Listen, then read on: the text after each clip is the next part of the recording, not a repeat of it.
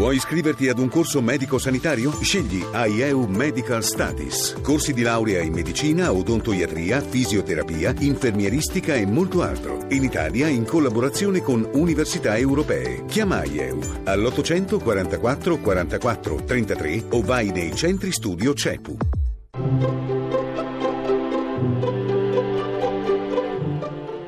Il pensiero del giorno.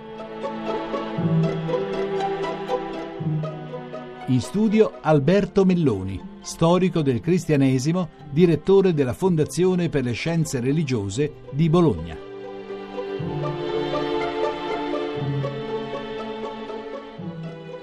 Andando a Cracovia e di ritorno dalla giornata mondiale della gioventù, Papa Francesco ha detto parole molto forti in materia di Islam.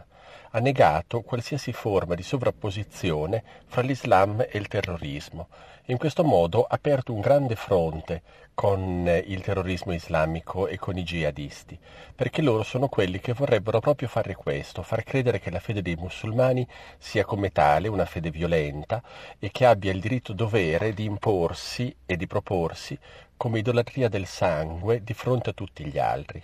Negando questo il Papa ha liberato i musulmani da un sospetto che viene molto usato in sede politica e che potrebbe attecchire anche in sede teologica e al tempo stesso ha detto al terrorismo islamico che nella Chiesa cattolica essi hanno un nemico, ma non perché sia il nemico che vuole combattere i musulmani, ma perché è il nemico di quell'identificazione abusiva fra violenza e religione di cui il jihadismo è il protagonista.